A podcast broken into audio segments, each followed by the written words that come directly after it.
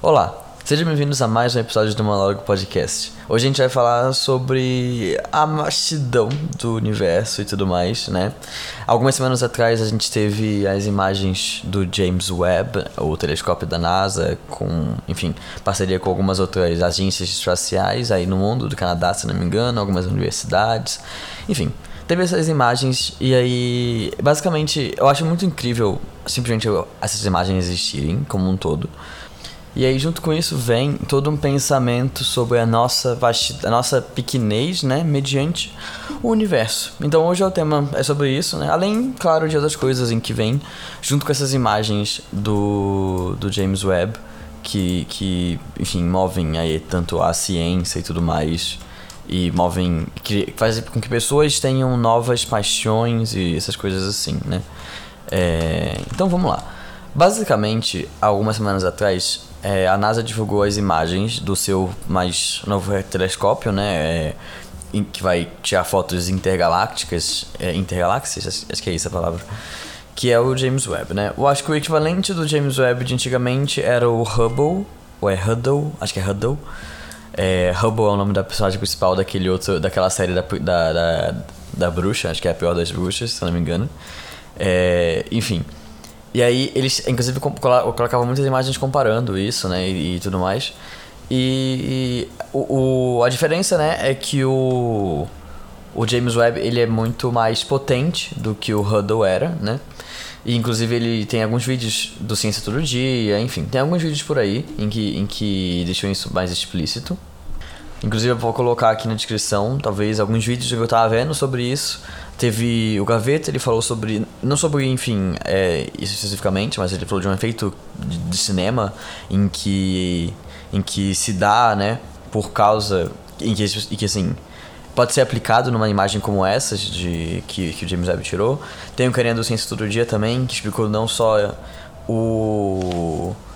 o as imagens em si, como o próprio funcionamento do telescópio e tudo mais. Então eu vou colocar esses dois links do Gaveta e do Ciência Todo Dia.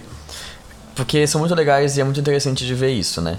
Então, o que que rolou, né? O James Webb, tipo, ele, ele tem a sua, a sua, o seu sensor, né? Que se não me engano ele pega infravermelho também. E aí, o, a toda a questão dessas imagens é sobre o quanto de, te, de, de, de área que a lente do telescópio alcança e pega, versus também a capacidade dele de pegar diferentes é, é, ondas de luz em diferentes... É, frequências, se eu não me engano, tem um pouco disso também.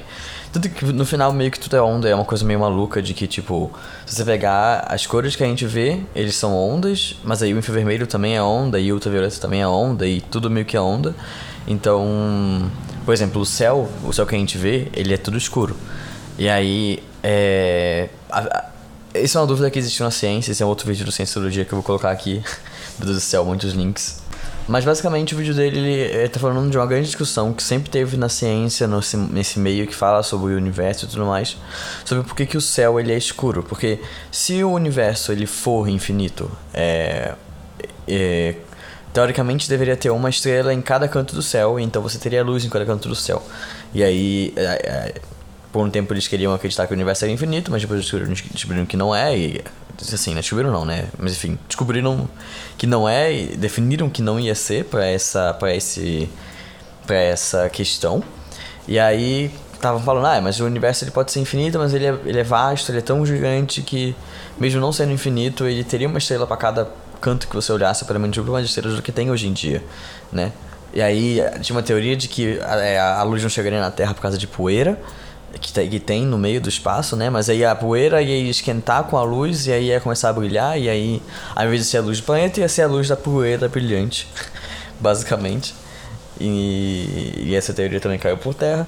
No final, é, o que, o que dizem, né, é que as, as luzes elas chegam na Terra, mas como o universo está expandindo, a, a mesma frequência de luz que sai de uma, de, uma, de uma estrela, de uma galáxia, enfim, né, que sendo medida, medida por um corpo celeste desse, ela passa a ter uma frequência menor e aí uma luz que era antes visível para a gente tem uma frequência menor ao ponto dela se tornar infravermelho.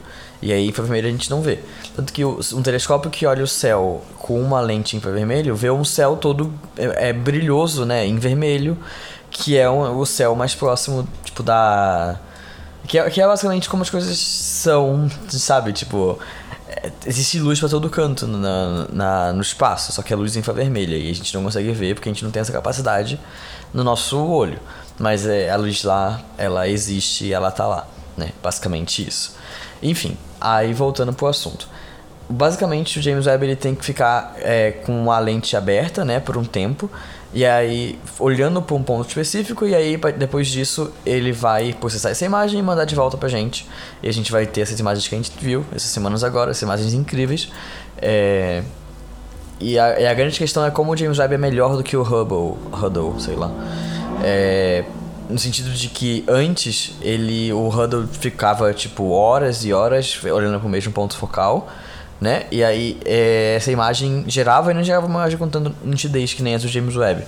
Enquanto o James Webb fazia a mesma imagem em questão de, de, de minutos, sei lá. Eu acho que é, ou é o Hubble fazia em semanas e o, e o James Webb fez em horas. Alguma coisa assim, mas era tipo uma diferença grotesca entre eles. E aí você pensa, né? Você tem aquelas imagens do James Webb, que são imagens lindas para começo de conversa, né? E, e são imagens que fazem a gente se questionar sobre as coisas como um todo. Então você tem um montão de pontinho, né, brilhoso ali naquela imensidão escura, porque as imagens dela, mesmo o James Webb pegando infravermelho, uh, existe um tratamento de imagem para a gente ver como a gente veria com os nossos olhos. E aí aqueles pontinhos e tem pontos daqueles que não são planetas, que não são estrelas, que são galáxias inteiras, galáxias inteiras em um pontinho de luz. Então, é, é impressionante. E só de pensar nisso, né? E pensar na, no infinito de possibilidades que isso traz, sabe? Tipo, a gente aqui, né? A Terra, ela é um pon é, é um micro pontinho de luz dentro de um pontinho de luz que é, existe no meio de uma grande, sabe, de uma grande de uma grande praia onde cada grão de areia é um pontinho de luz, sabe? Tipo, é uma coisa tipo, que não é infinita, que a gente sabe que o universo não é infinito, ele está em expansão, e uma coisa não pode estar em expansão se ela for infinita. Ou pode, não sei, na verdade. Essa questão é mais uma questão filosófica, matemática, não sei. Porque assim, se ele é infinito, ele é tudo. E aí, como é que ele está em expansão, mas ele é infinito? Não, não faz sentido uma coisa estar tá em expansão e ser infinita simultaneamente. Então, enfim, o universo não é infinito, mas ele é tipo enormemente gigante ao ponto de que é pra gente inconcebível toda essa questão, né, é, em uma escala que não seja próxima ao suficiente de infinito. E é interessante porque a gente, nós humanos, não sabemos lidar muito bem com escalas muito grandes ou muito pequenas, sabe? Então, tipo assim, tem uma, uma, uma contagem que fazem para expressar isso, né? Que é muito interessante. Eu, eu, quando descobri, eu fiquei chocado, muito chocado. Mas a gente não sabe lidar muito bem com as, essas grandezas muito grandes. Então a gente consegue imaginar, por exemplo, a gente não consegue imaginar um bilhão de dólares, por exemplo. Um bilhão de dólares. Pra gente, é, tipo assim, a gente pensar, ah, um milhão, um bilhão deve ser, né, bem mais e pá, é, tipo assim, mas é, é tudo grande, tá ligado? É tudo grande. Não. Porque se você pegar e der mil dólares pra uma pessoa todos os dias, desde o dia em que o Brasil foi descoberto, 1500 é, em, em 1500, né, uns 500 anos atrás, até hoje, mil dólares por dia, a pessoa não chega a ter um bilhão de dólares. Ou de reais, enfim, seja qual a moeda que você queira ter, o ponto é, se você der um de uma quantidade, mil quer dizer, de uma quantidade por dia, desde 1500 até hoje, não dá um bilhão. Então, imagina só, imagina, tipo assim, imagina você viver todo dia com mil dólares pra você fazer o que você quiser. Por 500 anos. E você não vai bater um bilhão. Você não vai bater o que esses, esses bilionários têm. Sabe? Então, é pra você ver o nível de que a gente não entende esses valores muito grandes. Inclusive, a gente não entende até. É... Pra mim, isso não faz sentido em questão de. Cara, se, se, um cara desse pegar um. Um. É Tipo, mil dólares pra dar pra cada pessoa que existe um subcontinente, Ele não gasta nem um bilhão, dependendo do subcontinente. Talvez o subcontinente indiano ele gaste muito mais do que um bilhão, obviamente, mas enfim. Um país não tão grande e tudo mais. É, ainda é terceiro. É, é, tipo terceiro mundo, é assim que fala? Não sei se é assim que fala mais. Enfim, é um país subdesenvolvido, né? Mas é muito grande. Mas pegando qualquer outro país subdesenvolvido da vida, sabe? E, e, e dá. Se um bilionário desse der mil dólares para cada pessoa, não, não fica com menos do que. do que não, Ele não gasta um bilhão de dólares nisso. E aí ainda alimenta as pessoas, né? E dá condições de vida assim é, é, é, sabe, inimaginável se considerar, né, o, a valorização da moeda, do local e tudo mais, enfim. Tô devagando aqui no assunto para falar sobre como as, as grandezas são tão impressionantes, mas isso também vai, né, inclusive para a nossa visão para o universo, para com o universo. Então a gente olha para as estrelas, né, pelo menos eu, e eu não consigo conceber o quão inimaginável número de possibilidades existem para fora do nosso planeta, mas existem e elas são é, enormes, sabe? Então só de você pensar em que cada galáxia dessa tem bilhões, milhões de estrelas e cada estrela dessa é rodeada por milhões de planetas, então talvez não uma estrela especificamente, mas algumas estrelas. Tipo, ah, se cada uma for que nem a Terra, em que tem nove planetas ali em volta e alguns planetas anões, Tipo, se, se o. E a galáxia tiver, tipo. 100 estrelas, tá ligado? Já são mil corpos celestes em uma galáxia. E eu acho que é muito mais que isso, inclusive, que tem. É. Assim, obviamente é muito mais que isso, na verdade. Enfim, e aí eu acho muito interessante isso, só de a gente pensar na, nas possibilidades. E tem até uma frase, se não me engano, não sei de quem é, mas tem uma frase que é sobre a possibilidade de estarmos sozinhos no universo, né? De que fala a gente pode ou estar tá sozinho no universo ou não estar tá sozinho. E as duas opções são extremamente aterrorizantes. Porque imagina, e vamos fazer aqui uma, uma um exercício de de como é que fala? De, de suposição, né? De imaginação aqui. Vamos imaginar que de fato a gente está sozinho, a gente é um mero acaso. E tudo isso que a gente está vendo, tudo isso que a gente está vivendo e experienciando é tipo uma coisa única nossa, especificamente porque a gente criou consciência. Não era para nenhum ser ter consciência, era para o máximo os seres tipo existirem nos planetas, sabe? Não tô dizendo que não existe vida lá fora, mas sim que não existe vida consciente. Vamos colocar esse patamar, sabe? E aí a gente tá vendo toda essa obra, toda essa imensidão de coisas. Porque não parece que é uma coisa maior, sabe? Tipo assim, no sentido de que. É. Parece. Aquela questão de, de que nós somos apenas co pequenas coisas que fazem parte de uma coisa maior, que fazem parte de uma coisa maior, que fazem parte de uma coisa maior. Então, se a gente pegar uma, uma célula nossa, ela é uma célula que, junto com outras células, fazem parte de um tecido, que junto com outros tecidos fazem parte de um órgão, que junto com outros órgãos fazem parte de um sistema, que junto com outros sistemas fazem parte de um organismo, que junto com outros organismos fazem parte de uma sociedade, que junto com outras sociedades fazem parte de um, é, enfim, de um mundo e junto com outros mundos fazem parte de um é, sistema, de novo solar, enfim, é, que junto com outros sistemas fazem parte de uma galáxia, que junto com outras galáxias fazem parte de um sei lá, alguma coisa, centurião, vamos chamar assim, meti um nome aleatório aí que parece um nome científico, mas não fazemos a ideia se é. Enfim, fazem parte disso que junto com outras, enfim, e aí vai crescendo ao ponto de que o que é pra gente é uma galáxia, para alguém muito maior é uma célula, sabe? E, e, e não era para ninguém realmente ver isso, sabe? Tipo, não era, não é feito para ser visto. A gente já tem um privilégio enorme de conseguir tirar essas fotos e ver essas coisas, sabe? Então eu acho isso interessante, eu acho isso muito bonito, né? Ao mesmo tempo que aterrorizante, de certa forma, ao mesmo tempo que maluco de pensar, né?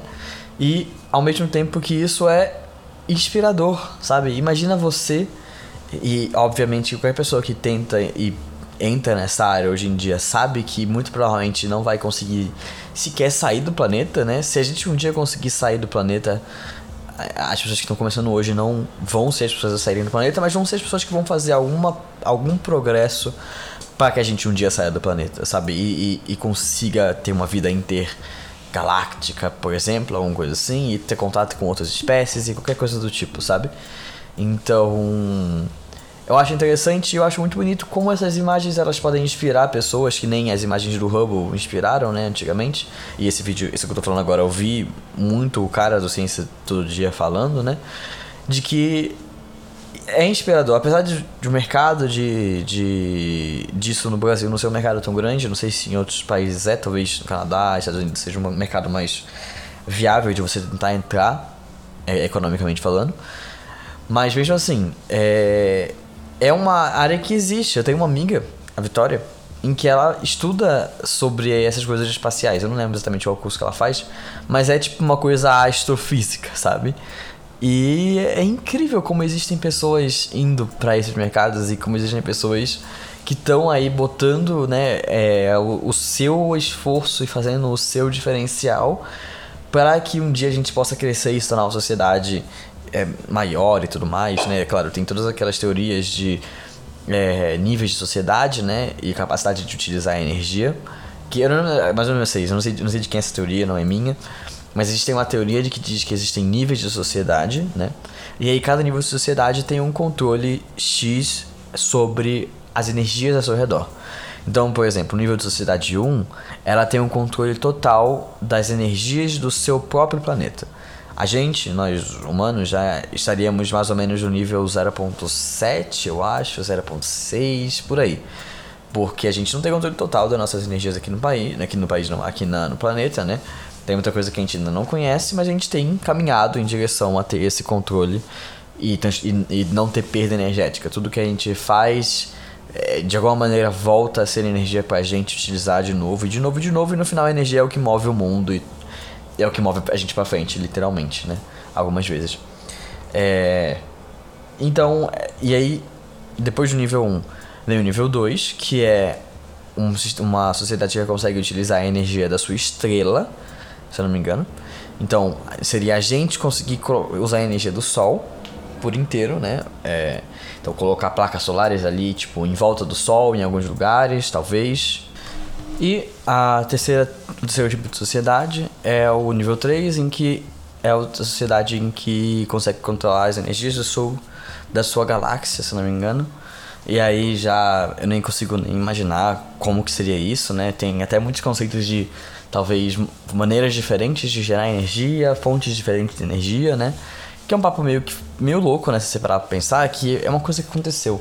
E eu acho que isso é, é, é talvez a próxima fronteira que nem né, algumas pessoas falam, né? Alguns, enfim, alguns lugares falam, porque eu imagino que isso que a gente está vivendo hoje, talvez, não agora especificamente, mas principalmente quando a gente começar a mandar pessoas para para fazer essas viagens espaciais, interplanetárias, intergalácticas e tudo mais, deve ser um sentimento parecido com que os, é, as pessoas, né, os europeus colonizadores de merda, aqueles é, tiveram quando eles estavam fazendo as suas primeiras expedições para além mar, sabe? Porque imagina você olhar, né, você olha todo o seu horizonte e você só vê mar. No nosso caso, a gente só vê espaço e luzes e tudo mais. E a gente fala, vou para lá, vou para lá ver qual é, sabe? E tipo assim, era, um, era uma coisa que as pessoas faziam e elas talvez não tivessem nenhuma perspectiva de voltar para casa, sabe? E imagina isso acontecer de verdade agora, hoje em dia. Alguém falar assim, tipo, NASA, a NASA começar a recrutar pessoas, falar, ó, é uma, é uma, é uma expedição sem volta. A gente vai mandar vocês para fora do, do, do planeta com recurso para vocês sobreviverem por 20 anos. Tipo, é comida para 20 anos de, de comida congelada em pó, sei lá, enfim. É, vai deixar os, os jetinhos no meio do caminho também. Vai ser tipo breadcrumb pra você ir passando e aí lembra, vendo onde eles passaram. Seria interessante isso. é, mas enfim. E, 20 anos a gente vai mandar uma direção, uma direção que a gente fez os cálculos aqui. E é uma direção em que vocês vão passar perto de. É, sei lá. Cinco exoplanetas que tem condições maiores de ter vida igual a Terra tem, né? Porque assim, a gente pensa em vida, a gente geralmente pensa em vida parecida com a vida na Terra, mas nada impede que exista vida de maneiras que a gente não conhece e às vezes não consegue nem ver. Sabe? Se a gente pensar que existem micro, micro-organismos, se a gente pensar que existem. Enfim, tem um montão, tem um montão dessas, dessas coisas assim que a gente tem que co colocar em perspectiva, né? De qual é a vida que a gente está procurando. Mas vamos considerar que a gente está procurando vida parecida com a nossa, sabe? Vocês vão passar por esses planetas. Se vocês derem sorte, um desses planetas vai ter vida, vai ter vida inteligente e inteligente o suficiente para tipo, pegar vocês, vocês se comunicarem, não se matarem e criarem uma expedição de volta para a Terra, para a gente poder tipo ter esse contato com, é, com uma outra civilização. Mas tipo assim, isso se considerar matematicamente toda a questão de movimento do universo, de expansão, movimento da Terra em torno do, do, sistema solar, do sistema solar na galáxia, da, do sistema solar desse planeta na galáxia dele e do é, e do do planeta desse, desse planeta nesse sistema solar. Enfim, todos esses cálculos, né, tem que estar tá aí na, no rolê. Mas imagina fazer uma expedição dessa, uma expedição sem volta, uma expedição tipo no pique que era, talvez, antigamente. Eu não sei se era assim, porque eu não sou da época, mas na minha cabeça era muito essa vibe. A vibe de eu tô indo pela ciência, talvez não pela ciência, né? Talvez a ideia lá antigamente seja ir pelas possibilidades de melhores condições de vida, talvez, não sei. Mas ainda mais as primeiras vezes, né? Depois, depois de um tempo eles passaram aí pensando em voltar, né, para as especiarias. Mas talvez nas primeiras vezes em que fizeram isso, fosse tipo, vou ir ver o que tem. Tá ligado? Se eu voltar, voltei. Se eu não voltar, mano, é isso, o mundo é, é, é uma reta e, o, e depois da água cai. E eu vou cair no infinito até ser comido por uma entidade cósmica, alguma coisa assim, sabe? Mas não, né? deu certo, eles foram, eles voltaram e colonizaram e causaram um grande problema no mundo que é toda essa desigualdade social entre os países colonizados e os países colônias. Desculpa, é, é colonizados e colônias, é isso? Colonizados e colonizadores? Enfim. Mas eles, de alguma maneira, eles conseguiram, né? Péssimo, mas a gente faz isso em nível planetário, sabe? Tipo, a gente, a gente vai. Seria uma, um bom desfecho de um filme. Trágico se fosse da vida real, porém possível, dependendo de como a sociedade que a gente encontrar estiver, né? Porque assim, seria quase como, como o negócio que rolou aqui, né? Seria tipo um, o que rolou aqui em outra perspectiva, em uma outra. em outro nível, sabe? Tipo, uma, um, sociedades indígenas em que tinham seus conhecimentos, não dizendo que elas eram inferiores, né? Mas as sociedades é, colonizadoras, elas tinham, é, sei lá, outros conhecimentos e conseguiam manipular essas, essas sociedades indígenas e tudo mais, e, enfim, é, nativas das regiões em que, eles, em que eles chegavam. E aí, imagina se acontece isso, meu gato tá miando. Pronto. Imagina se acontecesse o nível, tipo, interplanetário, no sentido de que a Terra vai ser um planeta colonizador, e aí a gente vai ter planetas colonizados e a gente vai causar toda essa desgraça é, de diferenças de qualidade de vida, diferenças sociais e até diferenças de como você vê certos lugares, né? Porque a gente, por exemplo, se referencia a África como um lugar só e geralmente em sentidos ruins, né? Em sentidos de pouca qualidade de vida, de pouca, enfim, é, no geral pior, enquanto a gente geralmente fala da Europa, quando a gente fala, né, a gente fala de um lugar só também, né, mas fala no sentido bom, a gente fala, ah, a Europa é o futuro, a Europa é o lugar em que as coisas são mais bem organizadas e blá blá blá blá blá, e toda essa merda aí, tá ligado? Sendo que, tipo assim, quando você vê, não é exatamente assim, tá ligado? Então, e, enfim, todas esses, esses, essas loucuras que podem acontecer, de alguma maneira só podem acontecer por causa das imagens que o James Webb é, nos forneceu agora, né? E as próximas imagens que ele vai eventualmente fornecer também, olhando para essa imensidão que é o universo. E aí, além disso, existe um, um, um vídeo que eu vou deixar também na descrição que é sobre o minúsculo ponto azul ao longe, eu acho que é assim. Eu queria terminar esse podcast lendo essa, esse, esse trecho, mas tem um vídeo que é na voz do Guilherme Briggs, se não me engano, que é perfeito, que é perfeito. Eu não sei se eu vou conseguir ler, talvez eu não, se eu não conseguir, vai terminar o episódio boom agora. Muito obrigado. É, é, você, você ouviu até aqui. Muito obrigado. Não esquece de seguir a rede social, que é o arroba no Twitter e no Instagram. E até a próxima. Vamos ver se você vou ler ou não. Se ler, beleza. Se eu não ler, aí acabou e é isso. Valeu, gente. Até mais. Falou e olhem para as estrelas sempre que vocês puderem. Pensem em tudo. Falou!